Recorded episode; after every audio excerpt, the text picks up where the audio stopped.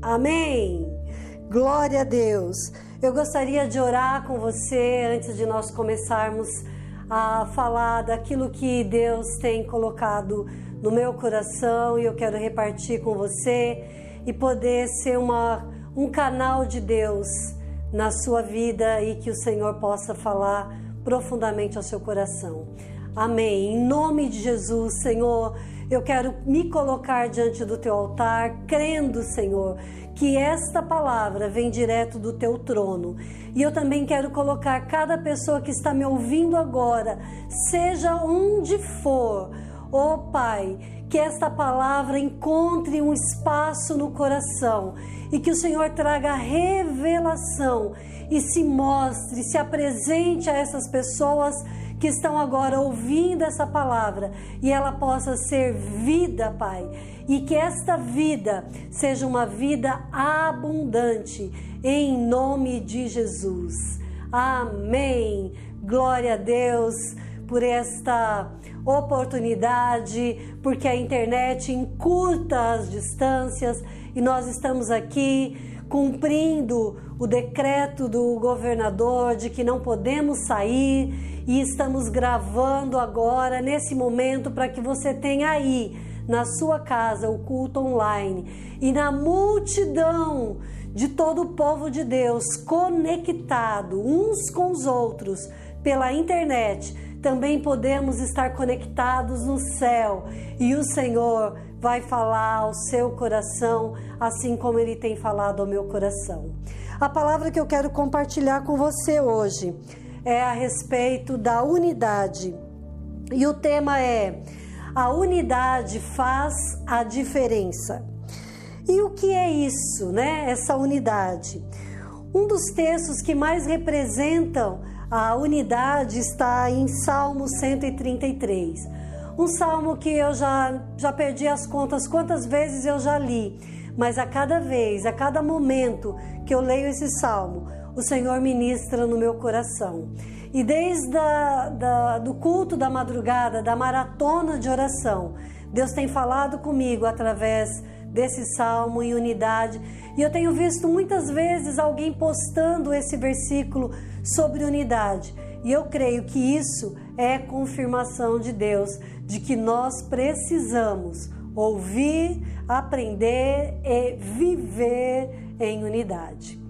Então eu quero ler com vocês o Salmo 133, que diz assim: Como é bom e agradável quando os irmãos convivem em união. É como óleo precioso derramado sobre a cabeça que desce pela barba, a barba de Arão, até a gola das suas vestes. É como o orvalho do Hermon quando desce sobre os montes de Sião. Ali o Senhor, ele concede a bênção da vida para sempre. Amém, meus queridos? Esse salmo, ele é um conhecido, né? Um título dele é Cântico de Peregrinação.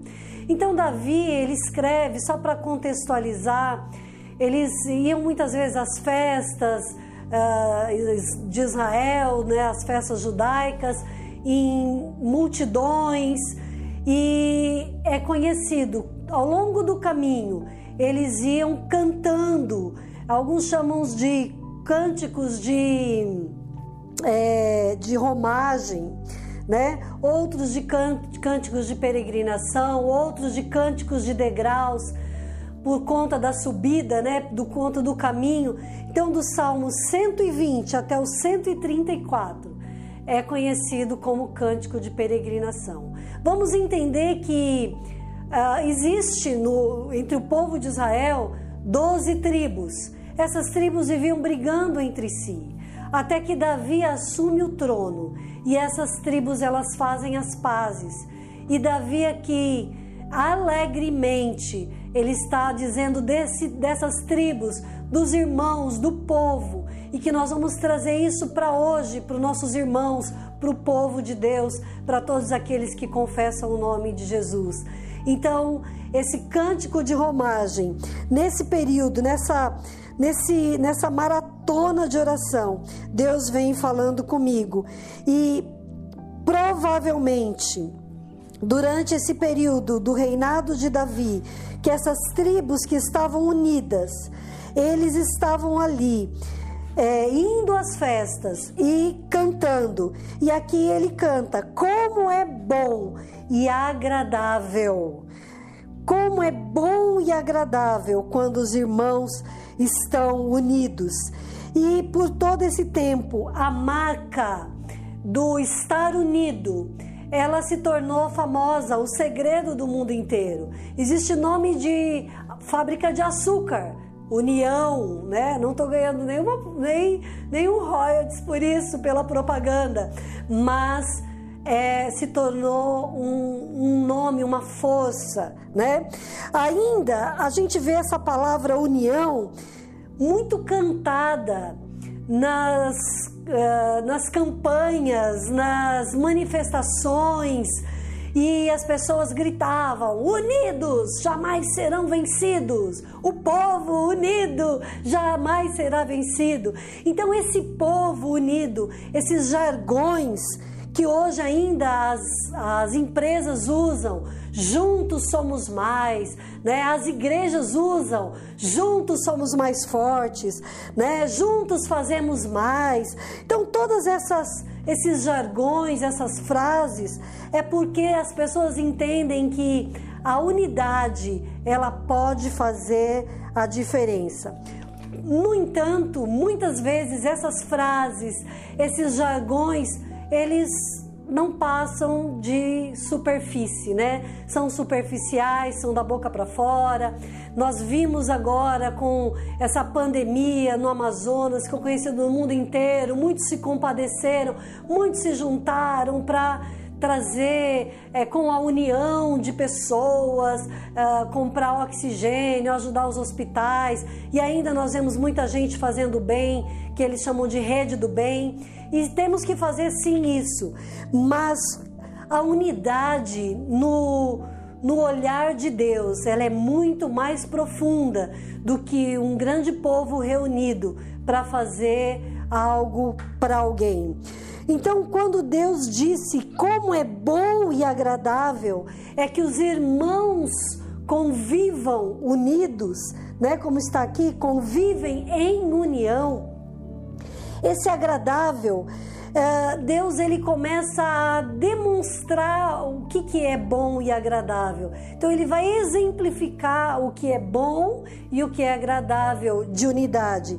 E quando ele exemplifica isso, nós vamos ver que o melhor e perfeito exemplo de unidade é o Deus Pai, o Deus Filho e o Deus Espírito Santo, os três em um. Esta é a perfeita unidade. E Jesus, lá em João 17, 20, ele já dizia isso. E eu quero ler com você. Diz assim: Minha oração, veja, Jesus estava orando antes dele morrer ele orou por você e por mim. Minha oração não é apenas por eles. Eu rogo também por aqueles que crerão em mim por meio da mensagem deles, para que todos sejam um. Pai, como tu estás em mim e eu em ti, que eles também estejam em nós, para que o mundo creia que tu me enviaste. Então foi a oração de Jesus. Aqui é a unidade perfeita, Pai, Filho e Espírito Santo. Foi a oração de Jesus para que eu e você fôssemos um com Ele e fôssemos um entre nós. Por isso que eu pedi no início da palavra para que você conectasse com alguém, para que mais alguém fosse um com você. Muitas vezes, na hora do culto, nós vemos uma, uma quantidade pequena de irmãos conectados. E às vezes eu vejo 100, vejo 200 e multiplico por 4, normalmente é um número da família. Falo, bom, tem 400 pessoas assistindo. E onde estão os outros? Né? Por isso eu te pedi, conecte. Ah, a gente assiste depois. Depois, o depois às vezes cai no esquecimento. Então o ideal é que se tivesse em tempo presencial, você estaria agora, nesse momento, num culto de celebração junto com seus irmãos, nos núcleos e em cada lugar deste Manaus estaria reunido o povo de Deus. Então existe no mundo é, invisível, no sobrenatural, uma autoridade, uma conexão e ali Deus manifesta. E nesse momento eu creio que o Senhor está aí, alcançando o teu coração, a tua mente e o teu espírito, mostrando a importância da unidade. Então, esse foi o modelo de Jesus. E eu quero dizer para você: se é tão importante nesse modelo de Jesus a unidade, então o que é unidade? Vou começar dizendo o que não é. Unidade não é uniformidade não é pessoas que pensam a mesma coisa, que gostam da mesma coisa, que vivem debaixo da mesma situação, né? Não é pensar igual, vestir igual. Não, não é isso. Isso é isso não é unidade. Isso daí é uniformidade. Né? Você vê o batalhão, tá todo mundo com o mesmo uniforme. Isso é uniformidade. Não é isso que Deus quer. Deus não quer robozinhos. Mesmo dentro desse desafio de, da complexidade e da diversidade, mesmo assim, Deus nos desafia a sermos um. Porque Deus Pai é diferente de Deus Filho, que é diferente do Deus Espírito Santo. E os três conseguem ter uma unidade perfeita. E isso Deus preparou para mim e para você. Então, você, mesmo sendo único, você pode ser um. E você pode ser um com o outro, pode ser um com Deus e pode ser um com um todo. E aqui dentro dessa unidade, eu quero já falei o que não é, né? Então, e o que é unidade? Unidade é você caminhar junto, tendo um mesmo propósito uns, imagina numa aquela canoa que tem vários remadores, se um remar mais rápido do que o outro, ou um remar para trás, ou um remar para o lado, a canoa não vai sair do lugar, ela vai andar em círculo. Então pensa na sua vida, na sua família, na sua casa, no seu trabalho, na sua igreja, na sua célula, de que maneira eu e você podemos estar em unidade. Então, esse desafio de caminhar juntos num só propósito, é mesmo na pluralidade, Deus nos capacita para isso. E ele diz que isso é bom.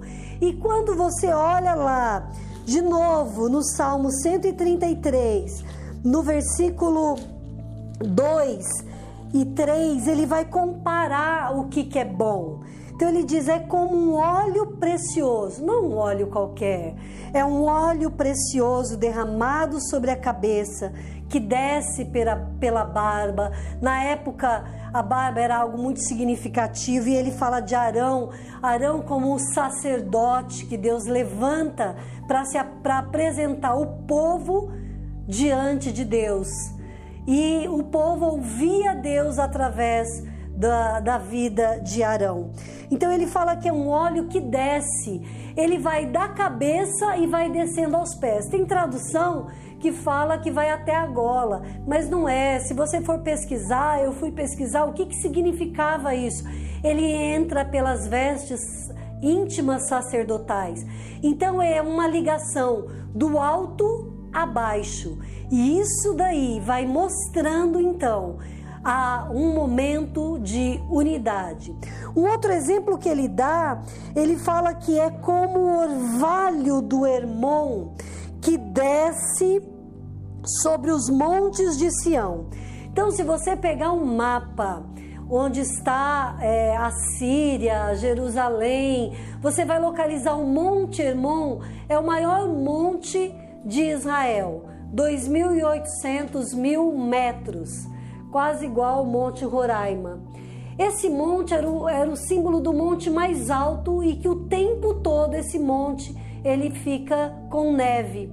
E agora lá embaixo é deserto, mas o orvalho que cai no monte, ele escorre pelo monte e ele alimenta o vale, ele alimenta a plantação. E a palavra de Deus fala que ele desce até o monte de Sião. O monte de Sião está lá embaixo no sul, Monte Hermon norte, Monte de Sião no sul. E aí nós vemos a unidade de novo, de norte a sul. O Senhor ordena a bênção. Então ele está dizendo que a unidade ela vai ligar norte e sul, ela vai ligar a cabeça aos pés e usando o símbolo do sacerdote, né, dos nossos líderes.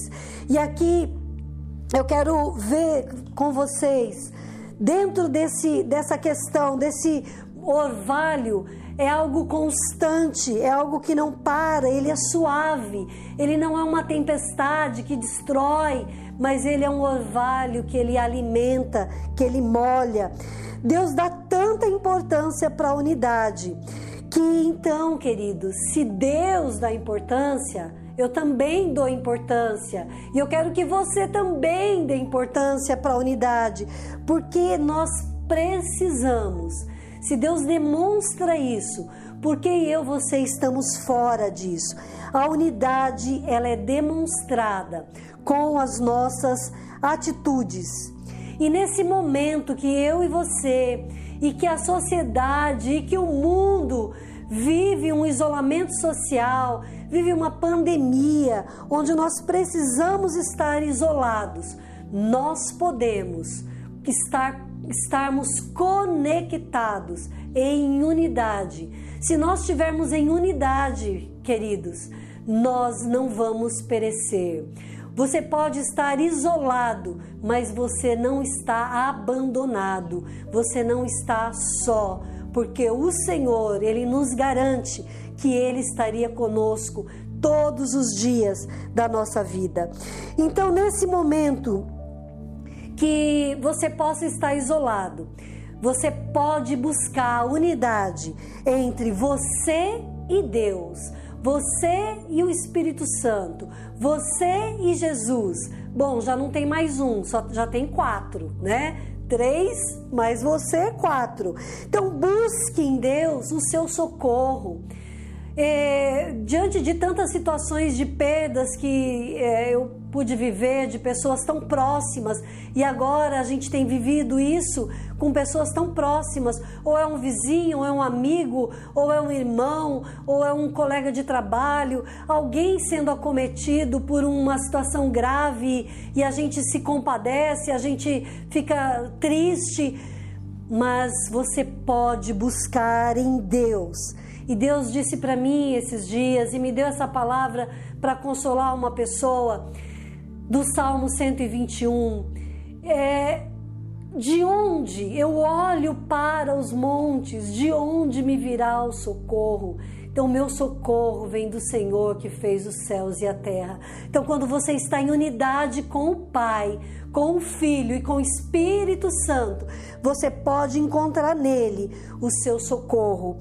É como o óleo que está descendo de cima para baixo, de Deus para você, essa conexão com o Pai, onde você pode encontrar o, o refrigério, o, a, aquele orvalho que desce, né? Ser descedentado pela graça, pela presença do Senhor e encontrar no seu momento a sós com Deus o seu a sua unidade com o Pai. E quando você está em unidade com Ele, conectado com Ele, Ele fala com você. Ah, como é que Ele fala, pastor? Ele fala com voz audível? Às vezes sim eu nunca ouvi, mas o Espírito que está dentro de mim, ele coloca palavras, frases na minha mente, ou quando eu vou ler a Bíblia, aquele versículo se destaca. Você vai ler e você ora, Senhor, fala comigo, e ele vai falar com você. Você precisa crer e se conectar com o Pai.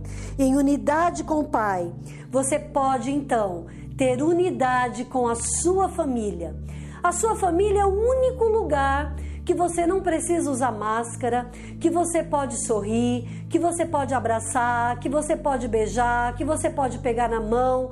Então é ali, conectados com a família. Muitas vezes tem pessoas que não conseguem essa conexão né? Fala bom dia, boa tarde, ora na hora do almoço, da janta, mas não consegue orar junto, não consegue dar uma palavra de, de afeto, de carinho, de amor. Então você é, está sendo desafiado a ter unidade com a sua família, aí dentro da sua casa, onde você está. Se você está participando desse culto sozinho no seu celular, no seu quarto e várias pessoas na casa, na próxima semana, se ore durante todos os dias, mas quando chegar no domingo, você tenha a autoridade de Deus, porque Ele vai te dar a sua família para assistir, para participar do culto junto com você e vocês estarem conectados. Então, Deus, Ele está junto com você. E juntos, em família, vocês precisam resolver as pendências. Eu não posso deixar para amanhã, porque eu não sei o que vai ser amanhã. Nós tivemos a semana passada um irmão que ligou para o seu discípulo e numa quarta-feira conversou, orou, né, deu uma palavra para ele. Na quinta-feira essa pessoa estava morta. Então nós não sabemos qual vai ser o último dia do nosso contato com o outro. Então não perca, meu querido, minha querida, as oportunidades que Deus está colocando na tua frente. E dentro da sua casa, resolvam as pendências, orem juntos, busquem a Deus juntos, resolvam as diferenças. Nós somos diferentes e precisamos respeitar a diferença do outro que está debaixo do mesmo teto. A nossa casa não é um hotel, não é um lugar que a gente vem só para dormir.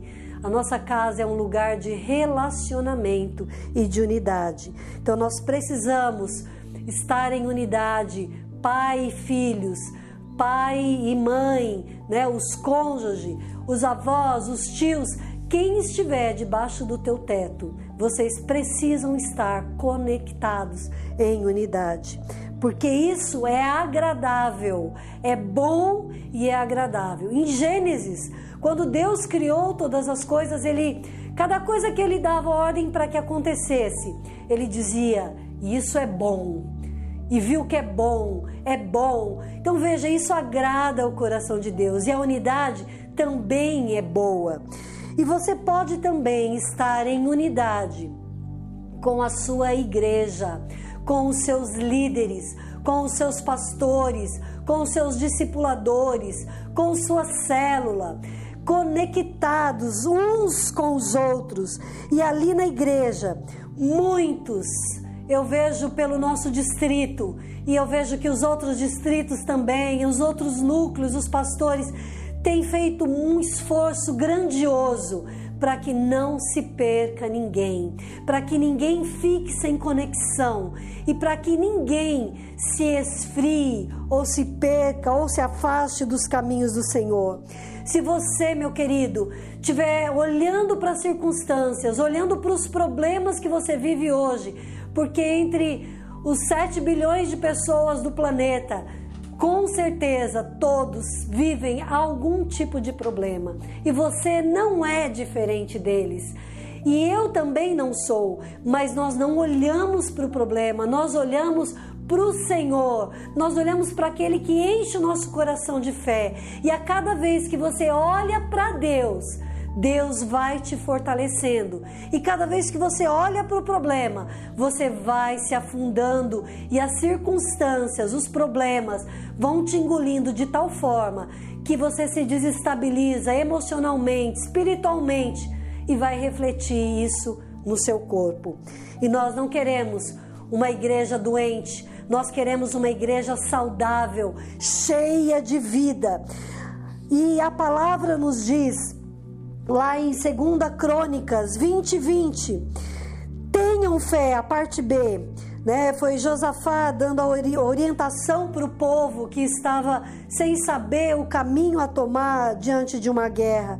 Ele fala: tenha fé no Senhor o seu Deus e nos profetas do Senhor, e vocês terão vitória.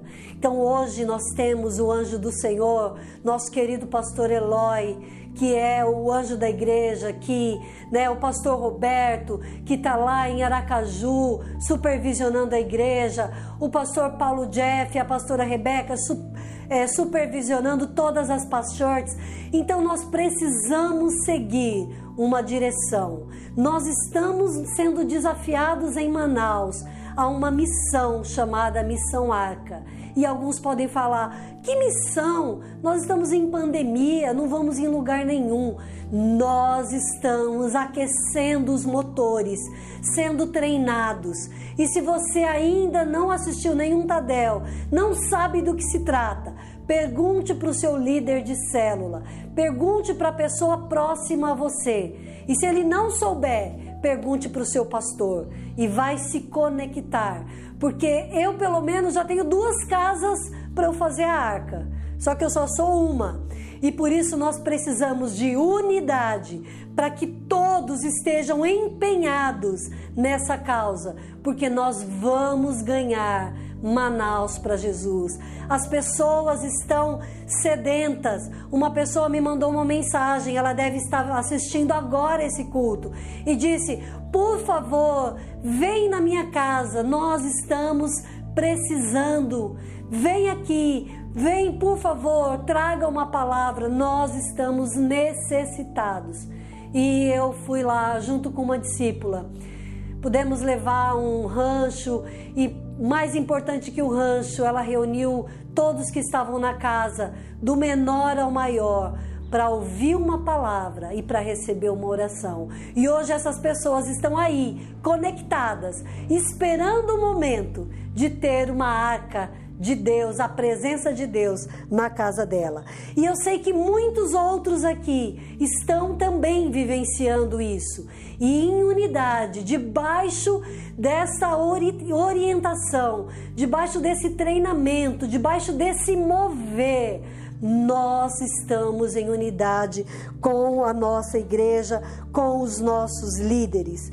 E aí nós vemos lá em Marcos, que é a o tema da, do ano para Manaus, para as igrejas past-churches, né? Marcos 16, 17, e estes sinais acompanharão os que creem.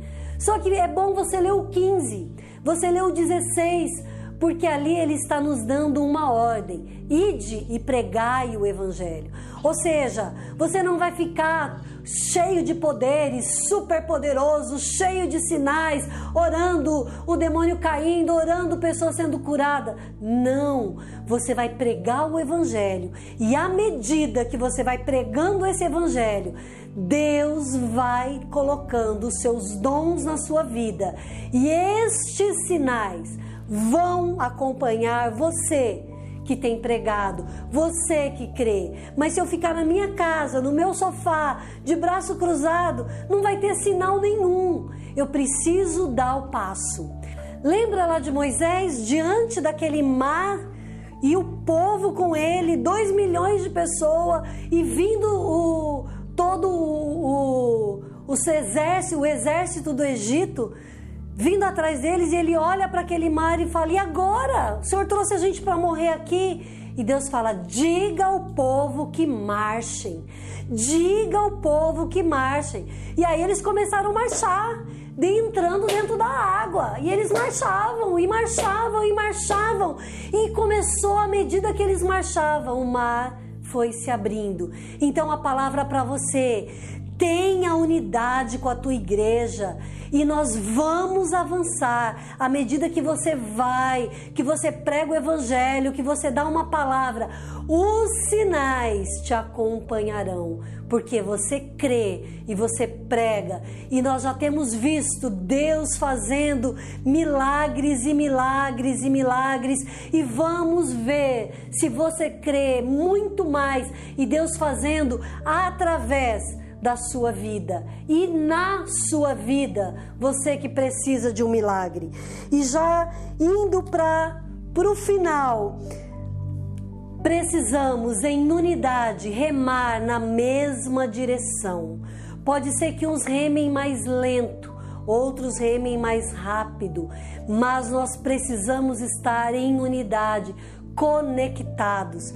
Não vamos ficar por aí pregando é, o juízo de Deus. O juízo vai vir sim, mas por enquanto nós precisamos pregar o amor de Deus, o resgate de Deus, a salvação e a libertação que vem direto do trono de Deus para a sua vida e para a minha vida. E em unidade, conectados com o céu, com a família, com a família da paz, com a família espiritual, com os nossos líderes.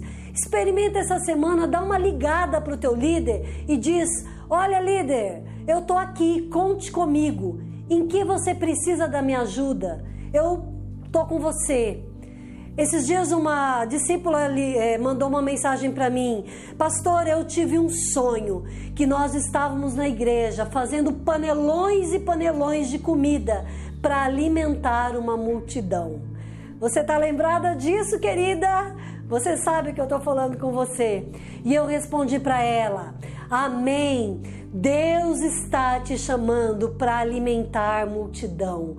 Deus está te chamando para alimentar uma multidão. E você tem uma ferramenta poderosa na sua mão, que é o seu celular.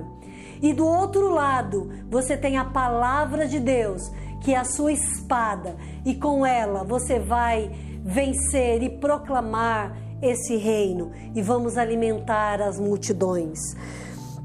E já finalizando, Deus te chamou. Você crê nisso que Deus te chamou? Se você não crê, pergunte para Ele. Fala, Senhor, o Senhor me chamou. Para que o Senhor me chamou? Né? Ele vai te dar essa resposta. E eu te digo, ele te chamou não foi para resolver o problema do mundo. Nós não vamos conseguir resolver o problema da vacina, não vamos conseguir resolver o problema da saúde, das falcatruas, das mentiras, dos desvios. Nós não vamos conseguir resolver esses problemas. Nós somos chamados para a unidade. E na unidade, você é chamado para fazer a diferença. Deus, ele não perdeu o controle, Deus não é fraco, Deus não perdeu a força, ele deu essa força para mim e para você. Ele deu essa força para a igreja e nos deu a garantia de que estes sinais acompanharão os que creem. Amém, meus queridos? Então, juntos, engajados nessa força que Deus deu para a igreja, nós precisamos ser um com Deus, com o outro e com os outros.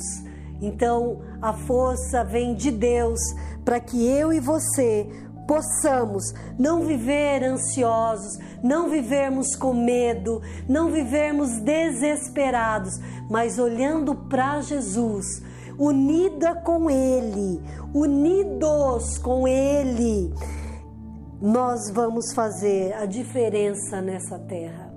Amém? Eu quero orar com você e quero clamar a Deus que nesse momento, agora, onde você está, no mundo espiritual, Deus possa ministrar no seu coração e fazer um milagre aí. E se você que está me ouvindo nunca antes tenha feito uma oração de entrega da sua vida a Deus, Nunca antes você confessou Jesus com a sua boca, dizendo que Ele é o Senhor, que você o reconhece como Senhor e que Ele é poderoso para perdoar os seus pecados e te colocar na junto com Ele, assentados nas regiões celestes. Você pode orar comigo, entregando a sua vida para Jesus. E se você fizer essa oração no final, você coloca no chat: Eu fiz a oração de entrega, porque alguém vai ligar para você para cuidar de você, para trazer ao seu coração uma palavra e o um ensino de que caminho você deve seguir. Este é o caminho do Senhor. Vamos orar então? Pai querido, em nome de Jesus, eu quero colocar diante de Ti, Senhor, cada pessoa que está me ouvindo agora, cada irmão, Senhor, cada um, Senhor, que possa estar nesse momento desesperado ou desanimado ou sem rumo, Senhor, sem saber o que será do futuro. Pai, nós entregamos o futuro a Ti. O futuro vem do Senhor e o Senhor vem a trazer a memória de cada um aquilo que pode dar esperança, aquilo que pode animá-los, ó Pai. Ó Deus, e que a tua palavra seja suficiente, Senhor, para que eles possam desejar ir para o secreto, falar contigo, abrir o coração, ser um com o Senhor. Pai, é tudo o que precisamos, é estar em unidade contigo, Senhor. E que nesse momento, Pai, também as famílias da tua igreja, Senhor, toda alguém que está me ouvindo, que a sua família esteja dividida, esteja, Pai, desnorteada, cada um andando conforme dá na cabeça. Pai, em nome de Jesus, eu quero clamar, Senhor, que o Senhor venha colocar no, no sacerdote do lar.